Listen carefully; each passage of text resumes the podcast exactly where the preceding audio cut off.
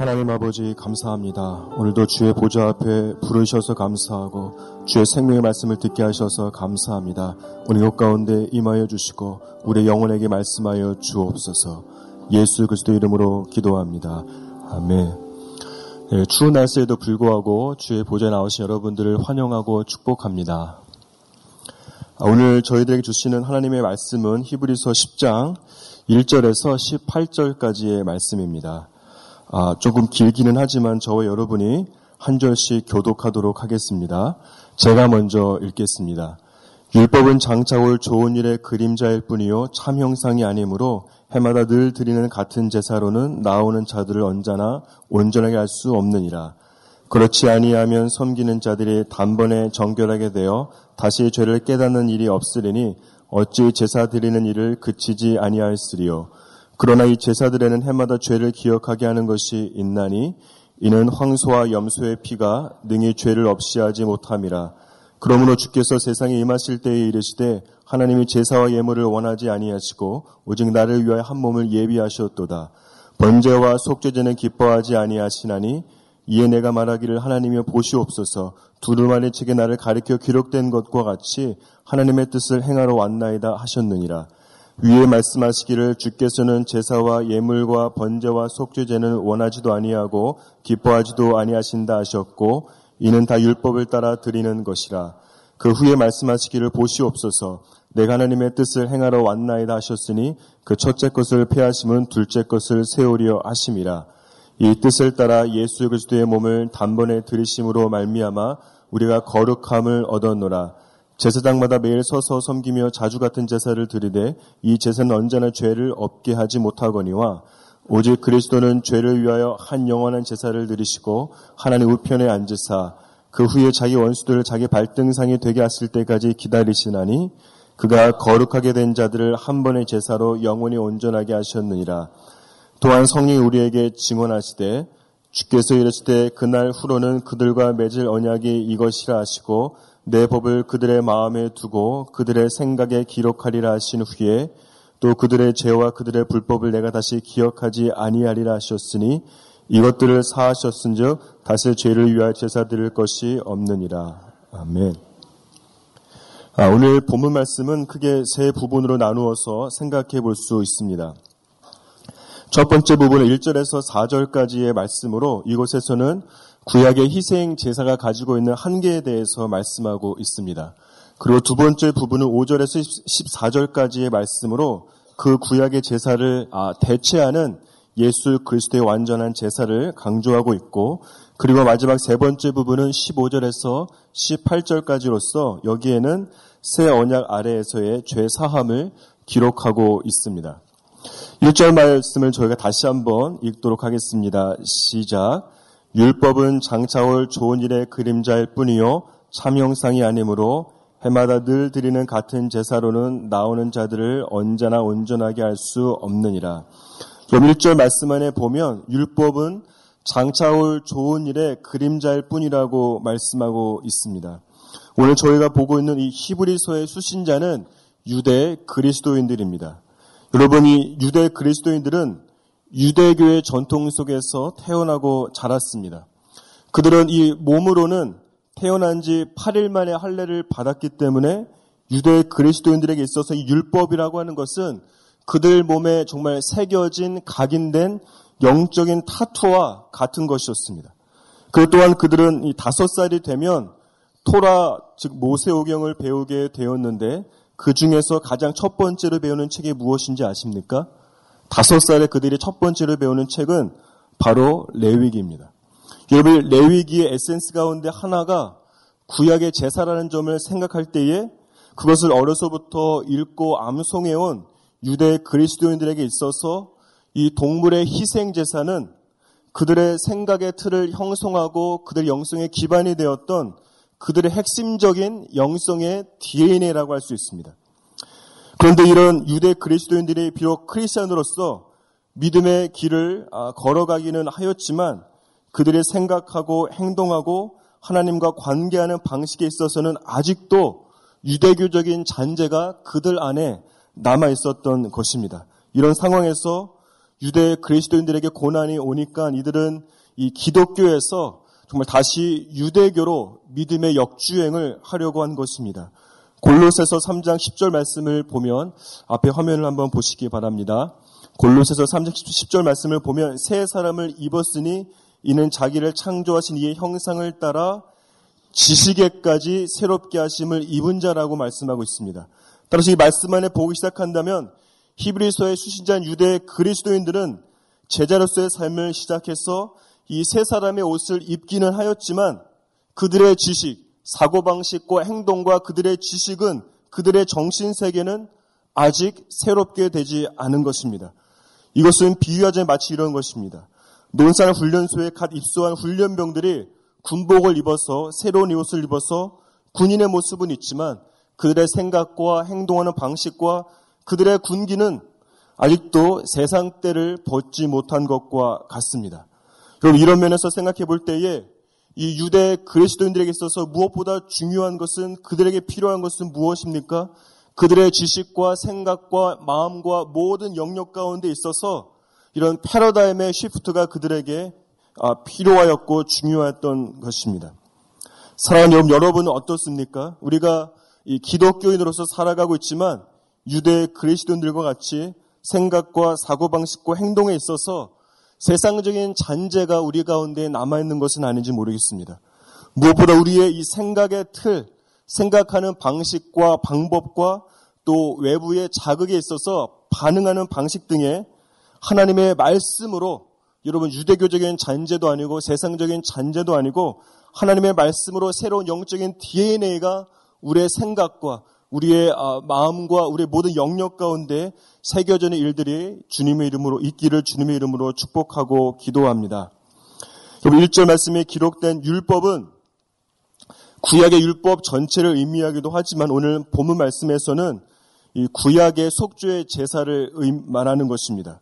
구약 시대에는 1년에 한 번, 구체적으로는 7월 10일 대속죄일에 이 대제사장이 희생 제물의 피를 가지고 지성소에 들어가서 자기 자신과 이스라엘 백성 전체의 죄를 속죄하기 위한 제사를 드렸습니다. 하지만 그런 속죄의 제사를 통한 이런 희생 제물과 동물의 피는 사실상 죄를 제거할 수는 없었습니다. 구약 시대의 제사는 어떤 의미가 있냐면 단지 이 죄를 제거하는 것이 아니라 죄를 그냥 덮어버리고 혹은 죄를 그냥 지나가는 것, 죄를 간과하는 것에 불과했기 때문인 것입니다. 2절에서 4절까지의 말씀을 저희가 다 함께 읽어보도록 하겠습니다. 시작. 그렇지 아니하면 섬기는 자들이 단번에 정결하게 되어 다시 죄를 깨닫는 일이 없으리니 어찌 제사들은 이를 그치지 아니하였으리요. 그러나 이 제사들에는 해마다 죄를 기억하게 하는 것이 있나니 이는 황소와 염소의 피가 능히 죄를 없이 하지 못함이라. 여러분 이런 의미에서 1절 말씀은 이 구약의 제사를 그림자라고 말씀하고 있는 것입니다. 그리고 구약의 제사가 그림자라고 한다면 그것은 이 그림자를 생기게 하는 실체가 있다는 의미인데 그 실체를 1절 말씀에서는 무엇이라고 말씀하고 있습니까? 참 형상 또는 장차 올 좋은 일이라고 표현하고 있습니다. 이 실체는 무엇입니까? 참 형상은 무엇입니까? 그것은 구약의 속죄 제사가 단지 죄를 그냥 덮고 간과하는 것에 불과한 것, 간과하는 것에 불과한 것과는 다르게 차원을 완전히 달리해서 죄를 완전히 제거해버리는 예수 그리스도의 십자가 죽음과 피와 구원이 그 참 형상이요 실체인 것입니다. 여러분 히브리서가 기록될 당시는 예루살렘 성전이 파괴되기 전이었습니다. 그래서 이 당시에 보면은 이 아직도 성전에서는 크리스찬들이 있었지만 성전에서는 구약의 제사가 드려지고 있었습니다. 여러분 성전 안에서 드려지는 희생 제사를 한번 생각해 보십시오. 한번 상상해 보시기 바랍니다. 그곳에 가면 자신의 죄를 위해서 죽어가는 이 희생 제물의 비명 소리를 귀로 들을 수 있고 또 희생 제물의 피를 우리의 눈으로 볼 수 있었습니다. 한마디로 이런 자신의 죄가 다루어지는 것을 정말 이 오디오 비주얼하게 시청각적으로 직접 경험하고 온몸으로 이 구약의 이 예루살렘 성전에서는 느낄 수 있었던 것입니다. 반면 이것과 비교해 보았을 때에 이 히브리서의 수신자들은 예수 그리스도의 십자가의 죽음과 죄사함은 어떤 면에서 이 히브리서의 수신자들은 직접 보고 들은 것이 아니라 이 복음 전도자들을 통해서 단지 전해 들은 것에 불과했습니다. 그런데 이런 상황에서 유대 그리스도인들이 정말 잠깐 후면 내가 다시 오겠다라고 말씀하셨던 예수님께서 오시지 않고 그렇게 되자 눈에 보이고 손에 잡히는 어떤 무엇이 아니라 단지 하나님의 말씀을 복음 전도자들을 통해서 전에 들은 것을 통해서 그들의 믿음이 생겼기 때문에 그들의 믿음이 흔들리기 시작한 것입니다. 그래서 어떻게 생각하냐면 이들은 예수 그리스도의 십자가와 죽음이 눈에 보이지 않고 귀로 들을 수 없고 아, 잘 알 수 없기 때문에 오히려 그것이 그림자에 불과하고 밤에 눈으로 볼 수 있고 귀로 듣고 지금 당장 손으로 만질 수 있는 이 성전에서의 속죄의 제사를 실체라고 참 형상이라고 생각을 하였던 것이어서 이들은 아, 이 기독교에서 유대교로 다시 믿음의 역주행을 하려고 한 것입니다. 이것은 아, 비교해 보자면 마치 이런 것입니다. 여러분 물 위를 건너오라는 예수님의 말씀을 듣고 바다 위를 베드로가 건너기 시작합니다. 베드로가 바다 위를 건너기 시작할 때에 처음에는 첫 발을 잘 내디뎠는데 그를 둘러싼 물과 폭풍과 이 환경을 보고서 지금 이 내가 물 위를 걷고 있는 것이 이성적으로 가능한가? 라는 생각을 하는 순간 물에 빠지는 것과 같은 것이 유대 그리스도인들의 상황입니다. 여러분 베드로가 물 위를 걸어서 예수님께 가기 위해서는 여러분 처음에 이 첫 순간에 물 위에 발을 내딛는 순간의 믿음이 필요할 뿐만 아니라 그 첫 걸음부터 예수 그리스도의 가기까지 그 마지막 순간까지 계속해서 그에게 필요했던 것은 환경을 바라보고 물을 바라보고 폭풍을 바라보는 것이 아니라 나에게 말씀하신 주를 바라보면서 그 말씀을 신뢰하면서 정말 그 믿음을 가지고 계속해서 나아가는 것이 베드로에게 필요했던 것입니다. 이처럼 유대 그리스도인들은 믿음으로 제자의 길을 잘 시작했습니다. 믿음으로 제자의 길을 잘 시작했으면 그 믿음의 여정을 그 믿음의 순례를 끝까지 정말 끝까지 어떻게 보면 처음에 중요하지만 과정도 굉장히 중요합니다. 여러분 믿음의 길을 잘 시작했으면 끝까지 환경을 보지 말고 유대 그리스도인들은 계속해서 믿음으로 걸어가는 것이 그들에게 굉장히 중요했습니다. 사랑하는 여러분, 여러분은 지금 이런 믿음의 여정 가운데에 어떤 지점에 있습니까?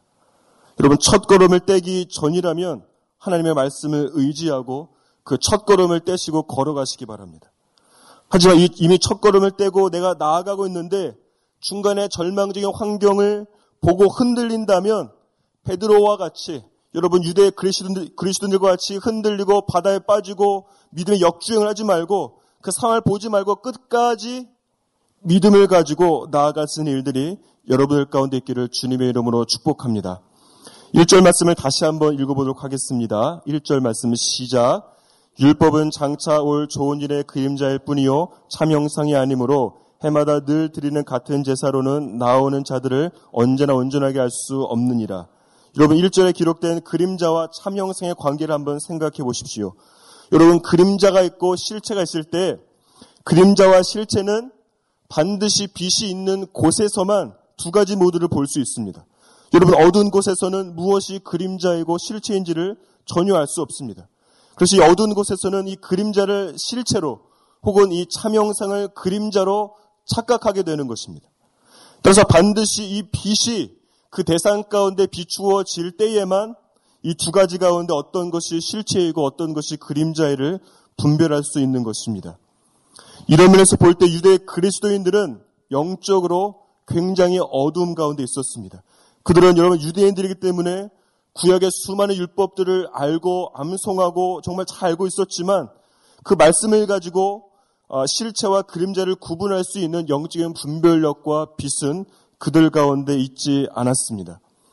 여러분 신학 용어 가운데 이 조명 영어로는 illumination이라고 하는데 이 조명이라는 단어가 있는데 이것은 이 죄로 인해서 이 어두운 마음 가운데에 이 성령의 빛이 비추어져서 그 무엇이 진리인지를 분별하게 되는 것을 조명이라고 합니다. 다른 말로 하면 조명이라고 하는 것은 하나님께서 이 사람의 어두운 마음 가운데에 이 카메라의 영적인 초점을 맞추고 클로즈업해서 그 명확하게 보이는 것과 같은 것입니다. 또한 시편 119편 105절 말씀 가운데 보면 이렇게 기록되어 있습니다. 여러분 주의 말씀은 내 발의 등이요 내 길의 빛이라고 말씀하고 있습니다. 따라서 실체와 그림자를 혼동하고 있는 유대 그리스도인들에게 필요한 것은 무엇입니까? 어떤 기적적인 아, 어떤 기적과 그런 다이나믹한 주님의 구원의 역사가 아니라 그것도 중요하지만 이들에게 정말 필요했던 것은 말씀이었습니다. 말씀의 조명하심이 이들에게 필요했습니다. 구약의 속죄 제사가 어떠한 것인지에 대해서 빛을 비추어 줄 말씀이 그들에게는 필요했습니다. 그 말씀을 가지고 이 동물의 희생제사에 이 빛을 비추게 되면 조명을 하게 되면 구약의 제사가 그림자이고 그림자 너머의 실체이신 예수 그리스도가 보이기 시작하는 것입니다. 여러분, 우리도 실체와 그림자를 착각하지 말아야 합니다. 여러분, 우리는 그림자를 통해서 그 너머에 있는 실체를 반드시 볼 수 있어야 합니다. 우리는 그림자에 집착해서는 안 됩니다. 그림자는 실체를 보여주는 수단이고 그냥 아, 과정이지 그 자체가 참 형상이 아니기 때문입니다. 우리 신앙, 우리, 우리의 신앙생활에 있어서 참 실체는 무엇입니까? 예수 그리스도입니다. 그리고 예수 그리스도를 이렇게 가리키는 예수 그리스도를 상징하는 예수 그리스도를 나타내는 그림자와 같은 사람과 영성 훈련과 영적인 지식과 조직 같은 것에 이런 것들은 그림자에 불과하기 때문에 이런 것에 집중해서는 안 되는 것입니다. 어느 순간에도 우리는 사람과 영성 훈련과 지식과 이런 조직과 같은 것을 통과해서 그것은 예수님을 가리키고 보여주는 것이기 때문에 그것을 통과해서 그 너머에 있는 실체이신 예수 그리스도에게 집중하고 예수 그리스도를 볼 수 있는 눈이 우리 가운데 반드시 있어야 합니다. 5절에서 7절까지의 말씀을 저희가 다시 한번 읽어보도록 하겠습니다. 시작. 그러므로 주께서 세상에 임하실 때 이르시되 하나님이 제사와 예물을 원하지 아니하시고 오직 나를 위하여 한 몸을 예비하셨도다. 번제와 속죄제는 기뻐하지 아니하시나니 이에 내가 말하기를 하나님이여 보시옵소서 두루마리 책에 나를 가리켜 기록된 것과 같이 하나님의 뜻을 행하러 왔나이다 하셨느니라. 여러분 5절에서 7절까지의 말씀을 보시면 이것은 구약 중에서 시편 40편 6절에서 8절까지의 말씀을 인용한 것입니다. 사실 이 시편 말씀은 다윗이 하나님으로부터 이 왕으로서 세워지는 과정을 그 내용으로 하고 있습니다. 그런데 히브리서 기자는 이 시편 40편을 통해서 그곳에 기록된 다윗이 다윗일 뿐만 아니라 그 너머에서 무엇을 예표하고 가리키는가 하면 다윗이 예수 그리스도를 예표하고 있음을 이 오늘 말씀을 통해서 아, 나타내고 있는 것입니다. 그런 면에서 보았을 때에 5절 후반부에 보시면 오직 나를 위하여 한 몸을 예비하셨다라고 하는 것은 아, 단순히 다윗을 의미하는 것이 아니라 이 세상에 예수, 사람의 몸을 입고 오신 예수 그리스도의 성육신을 의미하는 것입니다. 그 6절에서 번제와 속죄전에 기뻐하지 아니한다라고 하는 것은 다윗이 드리는 제사를 의미하는 것이 아니라 구약의 속죄의 제사를 통해서는 죄를 제거할 수 없고 그냥 죄를 간과하고 덮어버리는 것에 불과하기 때문에 불완전하다라고 하는 것을 의미하는 것입니다. 여기서 한 가지 살펴보고 싶은 것이 있는데 이런 질문을 한번 해보고 싶습니다. 하나님께서 아, 왜 시편 40편을 인용했을까 하는 것입니다. 이렇게 한번 생각해 보십시오. 우리가 누군가를 설득하고 행동의 변화를 주기 위해서 글을 쓴다고 생각해 볼 때에 그 글을 쓰고 무엇인가를 인용할 때에는 그 글을 보고 읽는 사람이 잘 알고 있는 어떤 사람이나 글을 인용하기 마련입니다. 그렇지 않으면 설득력이 떨어지고 글을 읽는 사람이 이해하지 못하기 때문입니다. 이런 면에서 보았을 때에 이 히브리서의 수신자 유대 그리스도인들은 시편 40편을 정말로 잘 알고 있었을 것입니다.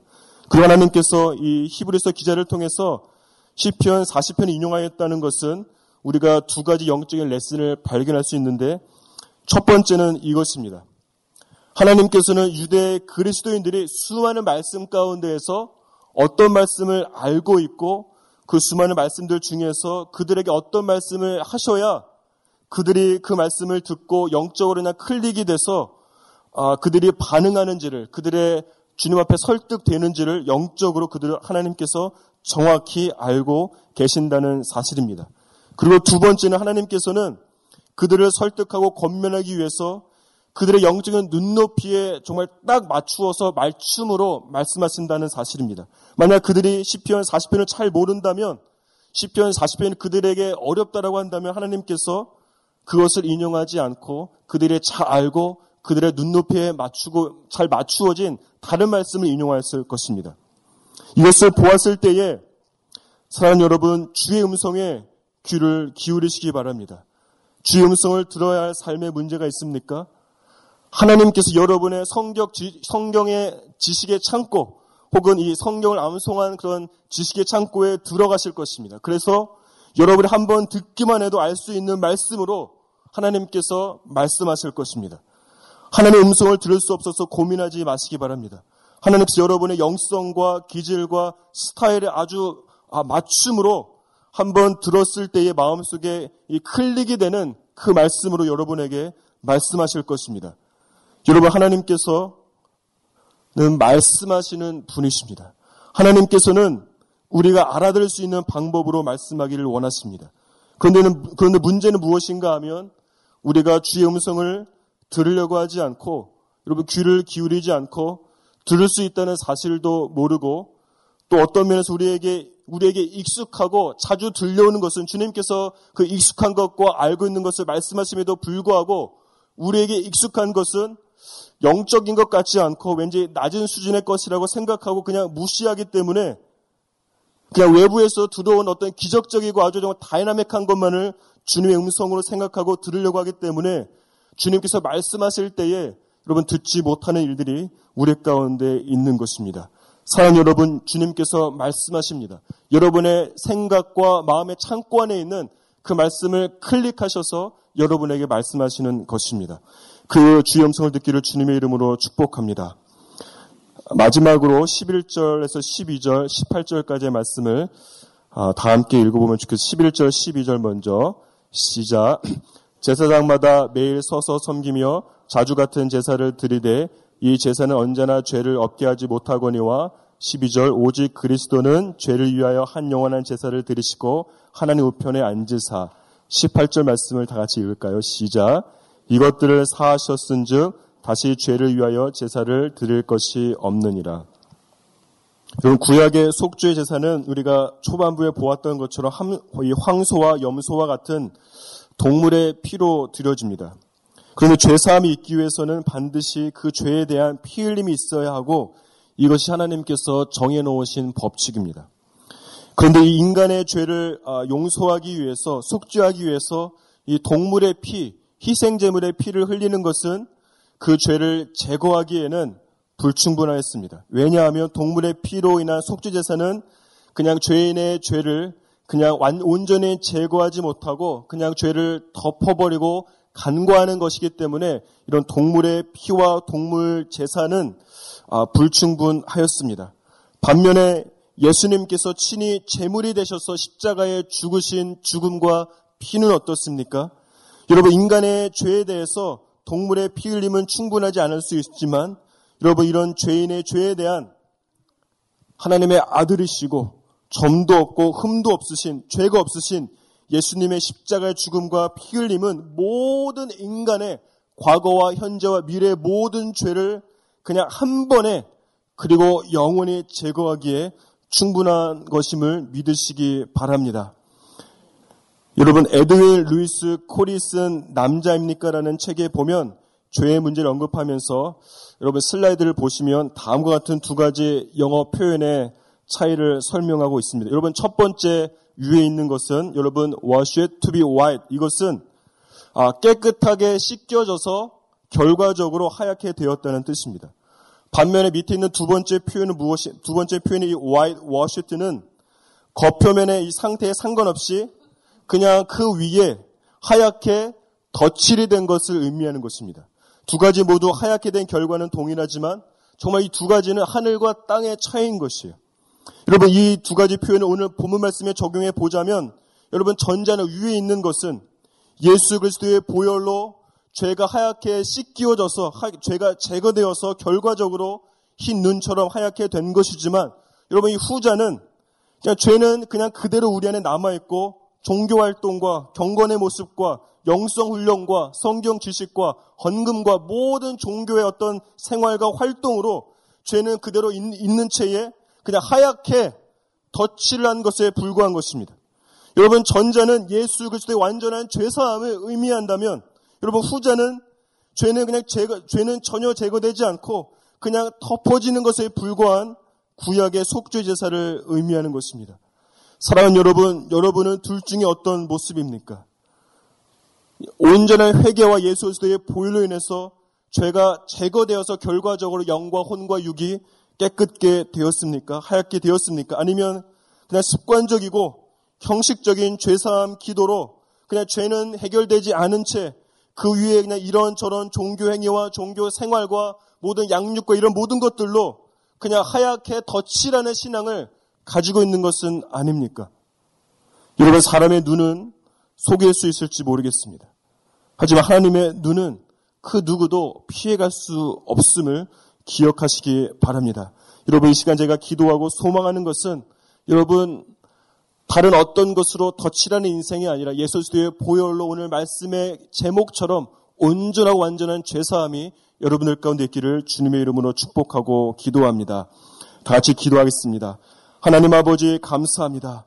오늘도 우리를 예수 그리스도의 보좌 가운데 불러주실 뿐만 아니라 예수 그리스도의 보혈의 능력을 알게 하시고 하나님의 구약의 동물과 하나님 그런 희생제사와 다르게 차원을 달리해서 우리가 죄를 고백하고 주님 앞에 나아갈 때마다 우리의 죄를 온전히 제거하시는 예수 그리스도의 십자가의 보혈의 능력을 찬양합니다.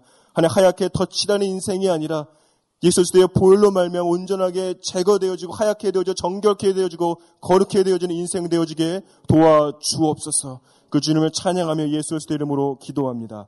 아멘.